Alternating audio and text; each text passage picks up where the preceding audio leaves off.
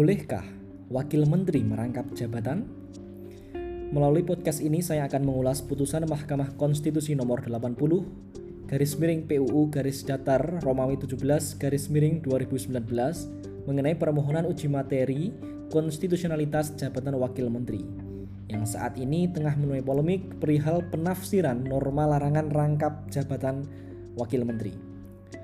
Meski permohonan pemohon untuk membatalkan pasal 10 Undang-Undang Nomor 39 Tahun 2008 tentang Kementerian Negara yang mengatur jabatan wakil menteri tidak dapat diterima oleh Mahkamah Konstitusi lantaran pemohon tidak memiliki legal standing, namun pertimbangan Mahkamah Konstitusi mengenai larangan rangkap jabatan wakil menteri ini menuai sorotan publik. Dalam pertimbangan hukumnya, Mahkamah Konstitusi menilai penting untuk menegaskan perihal fakta yang dikemukakan para pemohon berkaitan dengan tidak adanya larangan rangkap jabatan wakil menteri dalam Undang-Undang Kementerian Negara. Karena menurut MK, dengan tidak adanya larangan tersebut telah mengakibatkan pejabat wakil menteri dapat merangkap sebagai komisaris atau direksi pada perusahaan negara atau perusahaan swasta Sebagaimana diketahui, saat ini dari 12 wakil menteri dalam Kabinet Indonesia Maju, tiga di antaranya sekaligus menjadi komisaris di BUMN.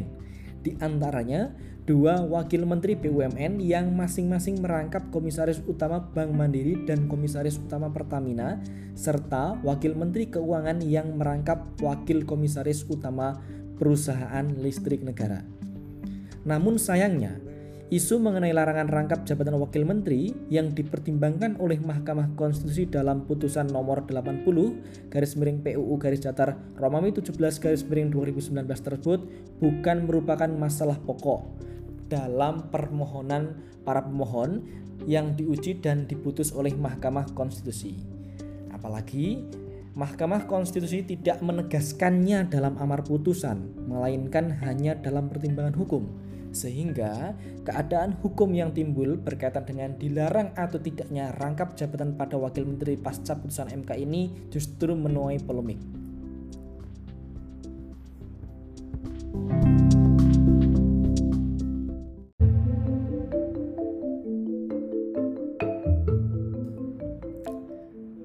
Lantas, bagaimana keadaan hukum yang timbul pasca putusan Mahkamah Konstitusi ini?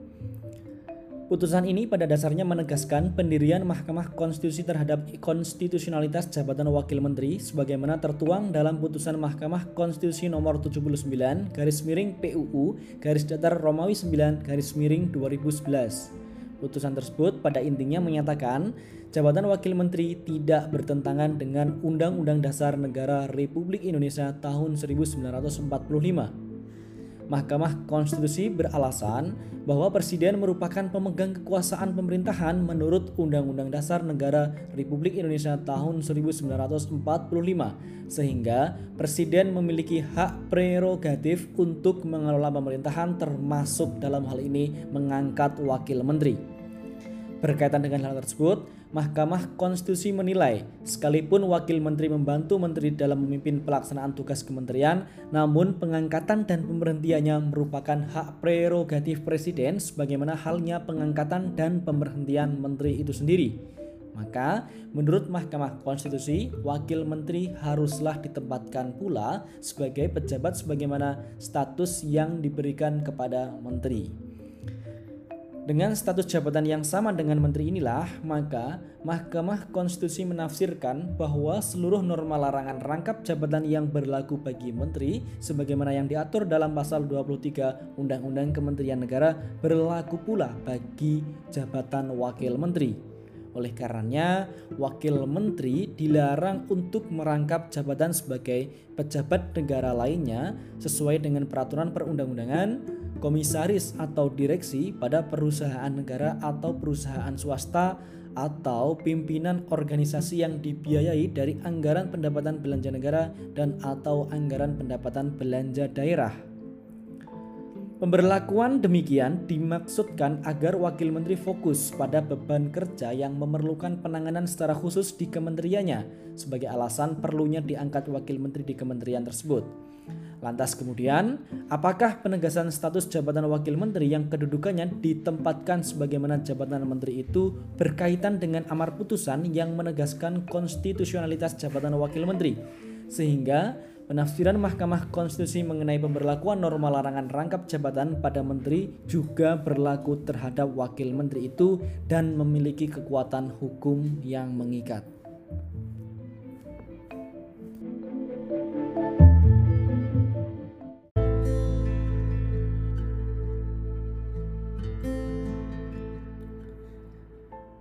Berkaitan dengan keadaan hukum yang timbul pasca putusan Mahkamah Konstitusi ini, sekali lagi saya tegaskan bahwa putusan ini menegaskan konstitusionalitas jabatan wakil menteri, sehingga amar putusannya mesti dipahami sebagai satu kesatuan dengan pertimbangan hukumnya.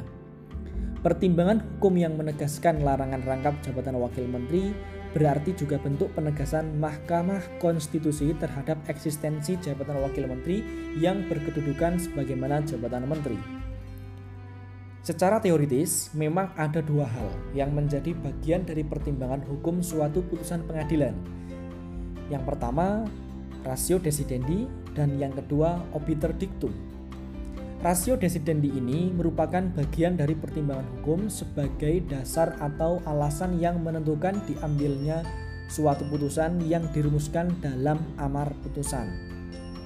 Bagian ini merupakan hal yang tidak terpisahkan dari amar putusan dan mempunyai kekuatan mengikat secara hukum dan dapat dirumuskan pula sebagai kaidah hukum.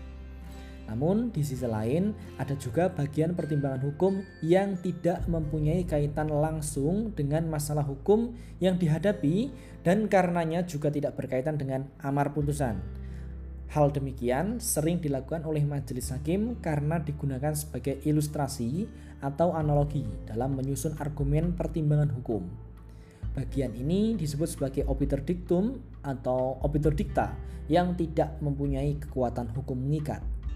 Persoalannya, apakah penafsiran Mahkamah Konstitusi mengenai pemberlakuan larangan rangkap jabatan terhadap wakil menteri sebagaimana dalam pertimbangan hukum putusan ini berkaitan atau tidak berkaitan langsung dengan masalah hukum dalam uji materi pasal 10 Undang-Undang Kementerian Negara? Atau dengan pertanyaan lain, apakah penafsiran Mahkamah Konstitusi tersebut tergolong dalam rasio desidendi atau obiter dictum.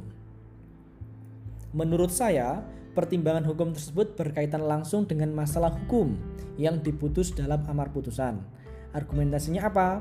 Yang pertama, karena putusan Mahkamah Konstitusi wajib memuat fakta yang terungkap dalam persidangan sebagaimana pasal 45 ayat 3 Undang-Undang Mahkamah Konstitusi.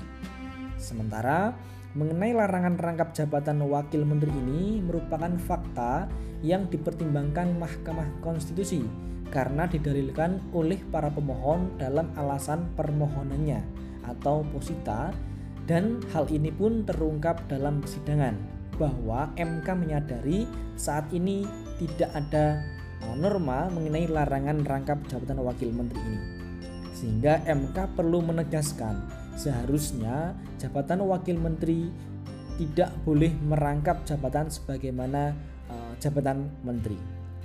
Alasan yang kedua atau argumentasi yang kedua, penafsiran Mahkamah Konstitusi mengenai norma larangan rangkap jabatan menteri juga berlaku terhadap wakil menteri ini. Substansinya mempunyai kaitan langsung dengan amar putusan dalam rangka menegaskan konstitusionalitas jabatan wakil menteri Sekalipun dalam putusan nomor 80 garis miring PUR garis datar Romawi 17 garis miring 2019 ini amar putusannya tidak dapat diterima karena kebetulan eh, sudah ada putusan Mahkamah Konstitusi nomor 79 sebagaimana sempat saya ulas pada eh, sesi sebelumnya.